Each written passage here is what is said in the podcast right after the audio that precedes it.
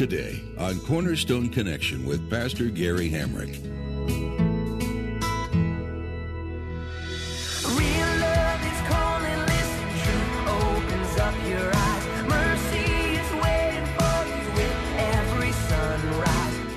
Even though somebody's behavior may not be an excuse, it might be a reason for us to get a little bit deeper and to understand their story.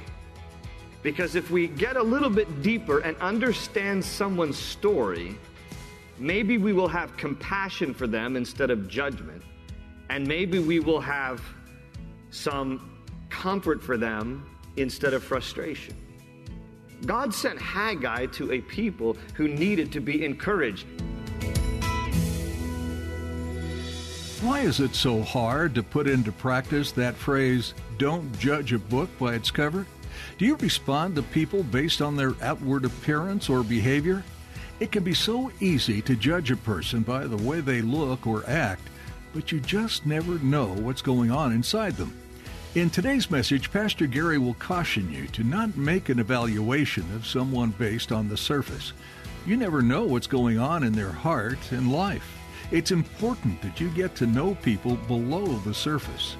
At the close of Pastor Gary's message today, I'll be sharing with you how you can get a copy of today's broadcast of Cornerstone Connection. Subscribe to the podcast or get in touch with us. But for now, let's join Pastor Gary in the book of Haggai as he continues his message Look Beneath the Surface.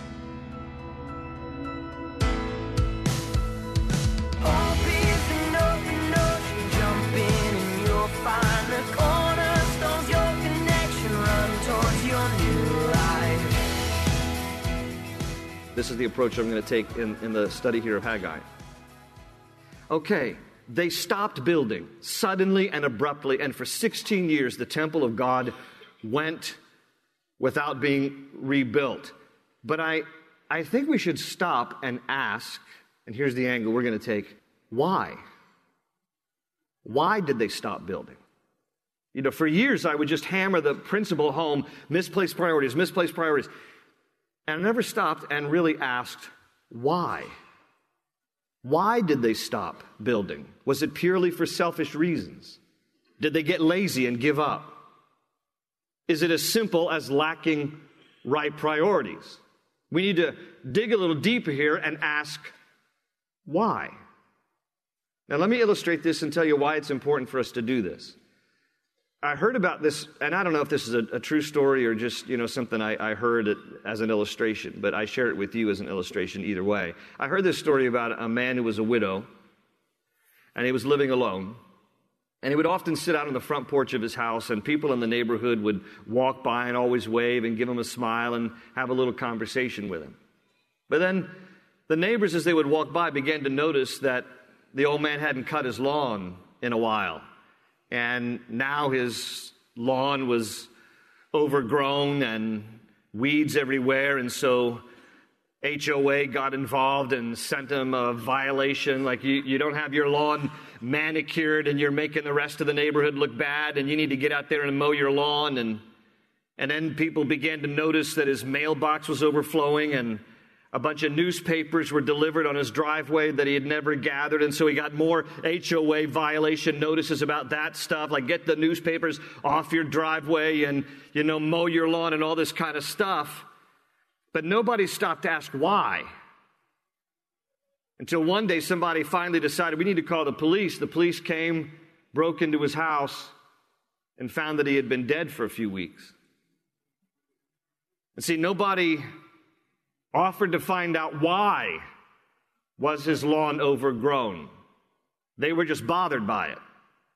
And nobody asked why was mail overflowing from his mailbox and newspapers lying on his driveway. They were just bothered that they were.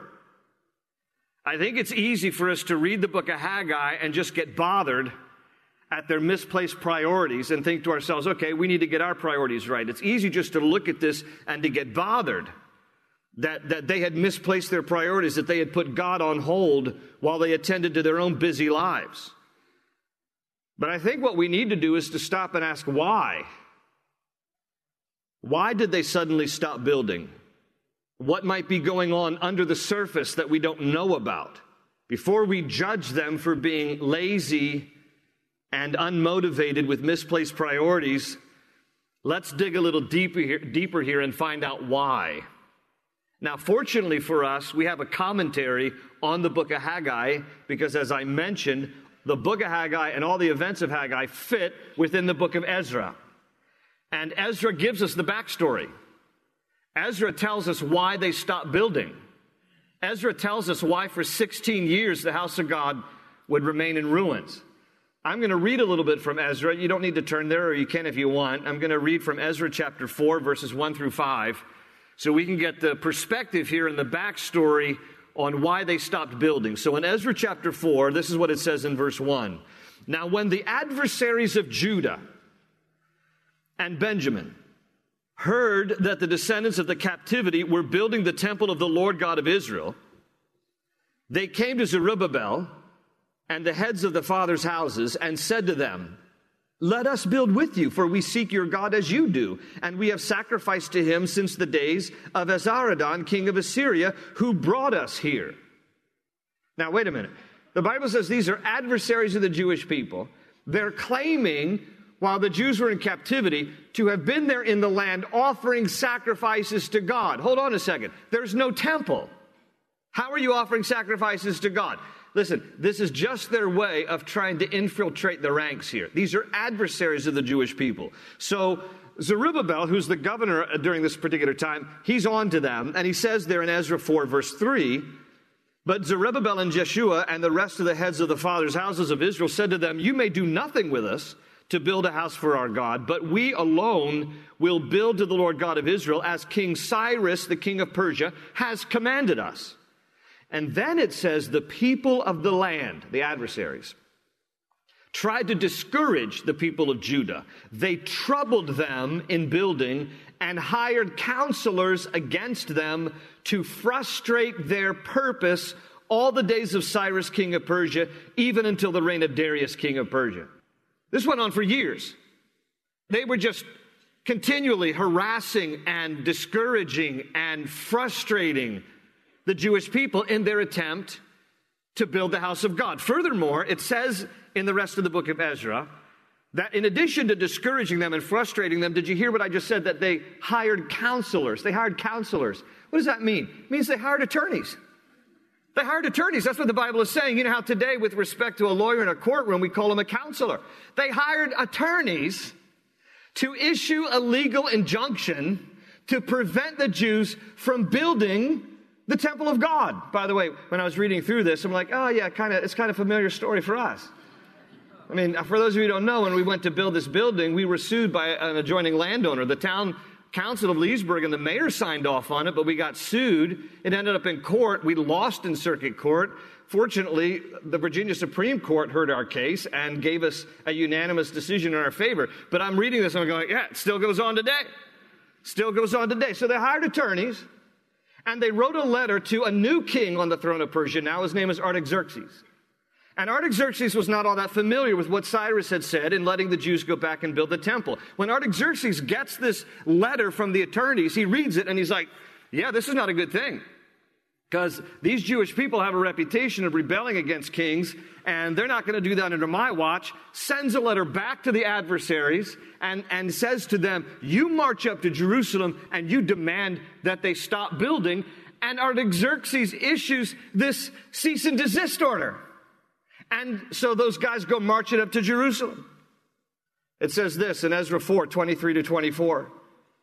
Now, when the copy of King Artaxerxes' letter was read before Rehum, Shimshai the scribe, and their companions, they went up in haste to Jerusalem against the Jews, and by force of arms made them cease. Thus, the work of the house of God, which is at Jerusalem, ceased, and it was discontinued until the second year of the reign of Darius, king of Persia. What happened in the second year of the reign of Darius, king of Persia? The Bible says Haggai was sent by God to encourage the people to start to rebuild.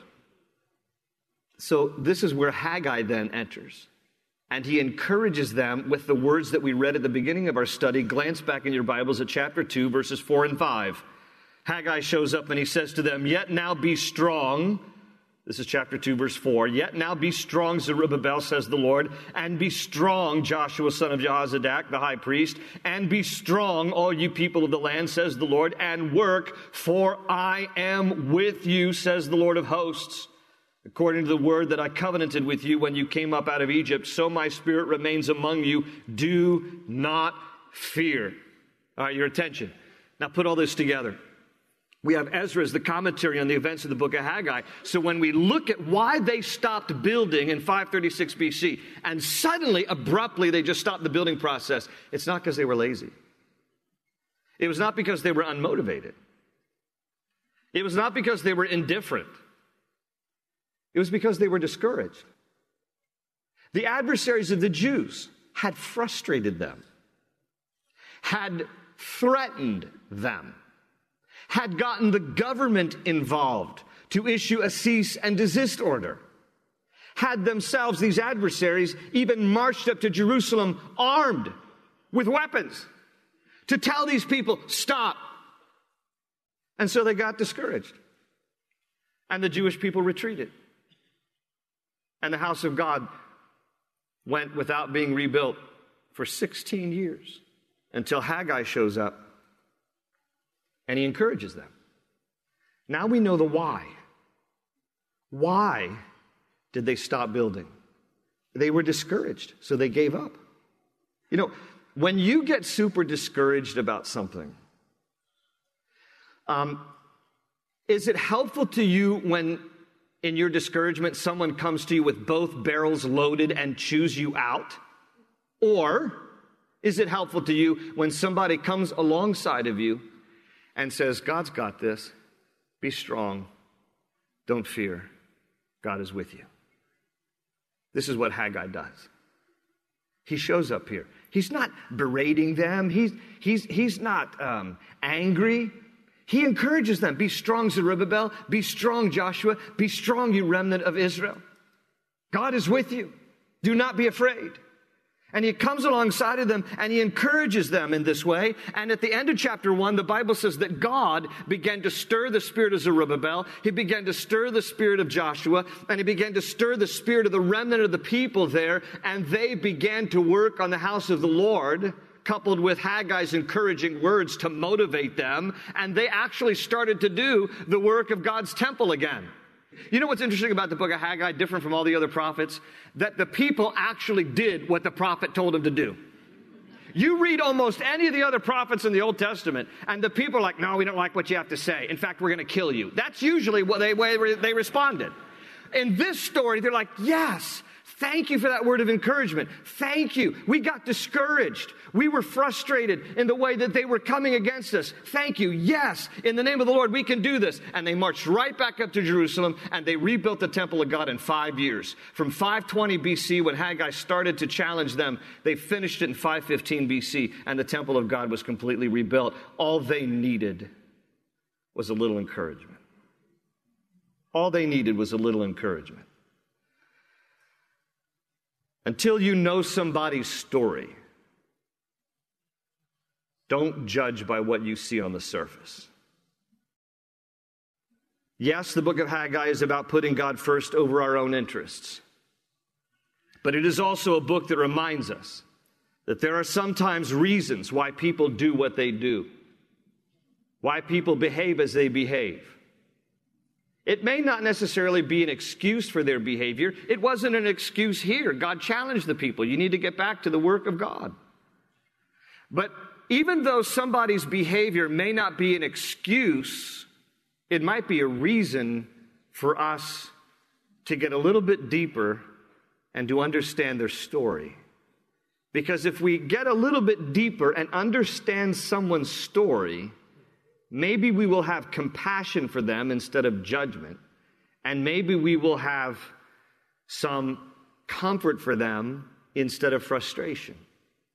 God sent Haggai to a people who needed to be encouraged. And it's easy for us just to look at this book and say, oh, these people, 16 years, uh, they, they didn't do God's work and misplaced priorities and their busy lives. And the fact of the matter is that if you, if you lift up the hood and you look under the hood a little bit, what, what's going on in their hearts is that these people are just weighed down. They are discouraged. That's why they're doing what they're doing. So, again, why people do what they do may not be an excuse for their behavior, but it might be a reason for ours. How are we to behave and respond to somebody? Based on what? Just the surface appearance of things? Or perhaps we should dig a little deeper to understand what's going on in their lives. You know, when a baby is hungry and a baby is wet, uh, we don't get angry at them when they cry we realize that there are some underlying issues here. Oh, they're probably hungry. Oh, they're probably wet. So what do we do? We feed them, we change them, and we comfort them.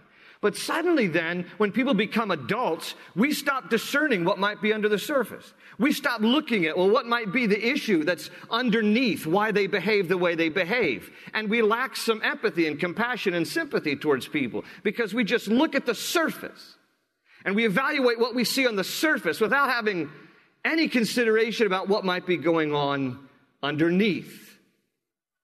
It's important for us to realize this.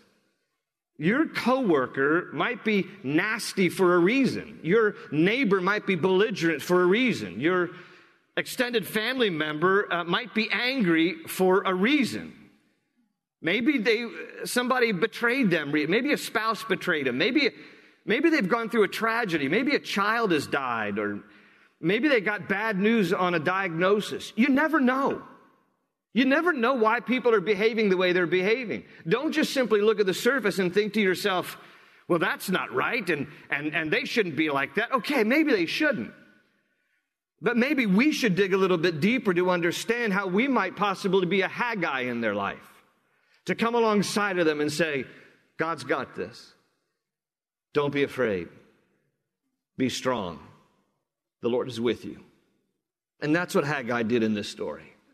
We've got to dig a little deeper under the surface to realize maybe there's something there that is valued in the life of this person worth ministering to. I share this illustration. I, I shared this many years ago. This, this will be something that some of you have heard before, but every time I think about this kind of a theme, this story from my own life comes, comes to the surface for me. It's not a, a story I'm proud of, but years ago, when I was about 19 or 20, somewhere in there, I hadn't been a believer very long. Um, I was attending a church where, uh, in, in the middle of the church service, uh, they do what, what we typically do here between the worship time and the teaching time. There's a moment of meet and greet. Everybody stands up and they, and they, they greet each other. Um, I know some of you don't like that. I get emails once in a while. It's flu season. Don't make me shake somebody's hand.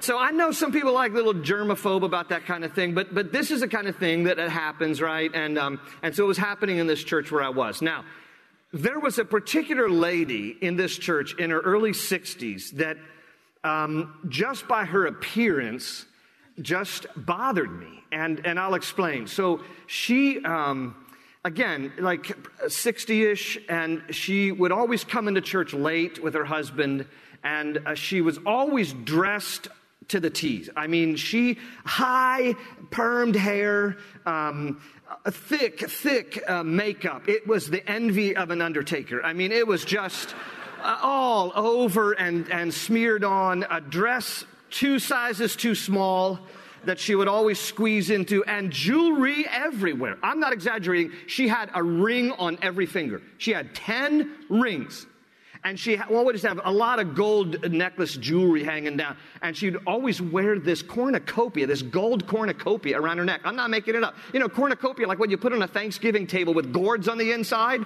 She had one of those hanging around her neck. Walking in late to church, and I would always think, what's her deal? And, and doesn't anybody want to tell her how unbecoming she looks, all like that, right? So, in my judgmental heart, I was 19 or 20. Don't judge me now, all right? I've come a long way. Still got a long way to go, but I've come a long way. And I'm just thinking, what, what in the world? Meet and greet time happens.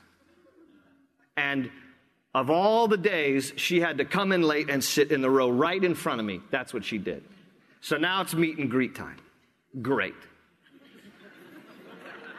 She stands up to turn around and to shake my hand. And when she stretches out her hand to shake my hand, it was a warm summer day, so she had on a short sleeve dress. I noticed on her forearm, numbers were tattooed. This is a picture, a similar picture, not hers. This is a man with tattooed numbers on his arm because he was a survivor of a Nazi concentration camp. This was typically done in Auschwitz. The, the Nazis would sew ID numbers on their clothing until that got too laborious, and so they just started tattooing numbers on prisoners as they would come through the concentration camp. And little did I know that was her story. And in this 25 second meet and greet, it's as if she looked with penetrating eyes right into my soul and knew exactly the judgment I had in my heart towards her, based solely on the surface, on appearance. And this is what she said to me. She said, Hi, my name is, and I don't remember her name. Hi, my name is, how are you? Listen, you're going to have to forgive me. She says to me, I know I just kind of get dressed up over the top. But she said, when I was a teenager, I spent some time in Auschwitz. And I vowed if I ever made it out of there alive, I would never be in rags again. I couldn't tell you what the sermon was that day. It still bothers me when I retell this story. See, because I, I just looked at the surface. She taught me a valuable lesson that day. Don't make an evaluation on the surface. You never know what's going on in somebody's heart and in somebody's life. Shallow surface people are a dime a dozen in our world. How about as Christ followers, we actually go deeper with somebody to love their heart, to value their soul that Jesus died for? It's important that we get to know somebody beyond just the surface. That we accept and love an individual with all their flaws and all their scars, because we've got some of our own too. Somebody once said that Christianity is one beggar showing another beggar where to find bread. Well, let's help people find the bread of life. Let's direct people to Jesus. And one of the principal ways that people are going to want Jesus is when we genuinely, authentically love them enough to ask their story. They may not want to share their story, or you may not have an opportunity to ask what their story is, but at the very least, give them the benefit of the doubt and think the best of them. And ask yourselves, how would Jesus approach them, love them, and interact with them? Be that Haggai to somebody who comes alongside and basically says, God's got this. Be strong. Don't be afraid. The Lord is with you. And serve to be somebody who knows the backstory a little bit, at least enough to have compassion and grace and love for those who need it. I end with this verse 1 Peter 3 8. Finally, all of you, live in harmony with one another be sympathetic. Love as brothers. Be compassionate and humble.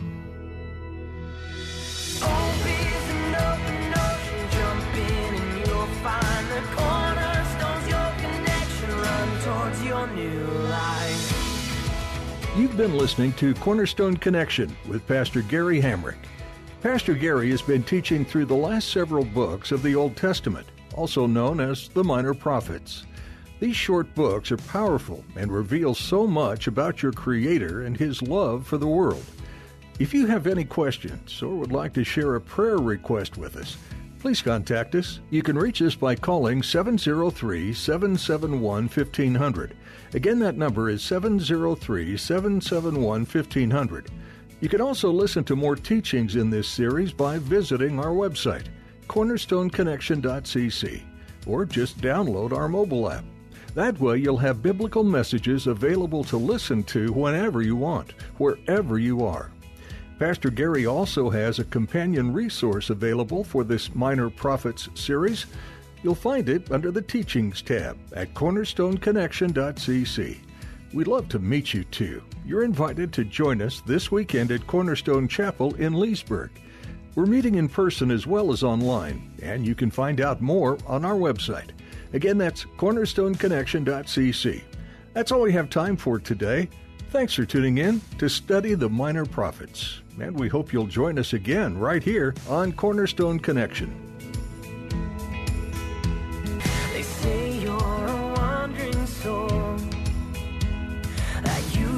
no place to go, but still you know.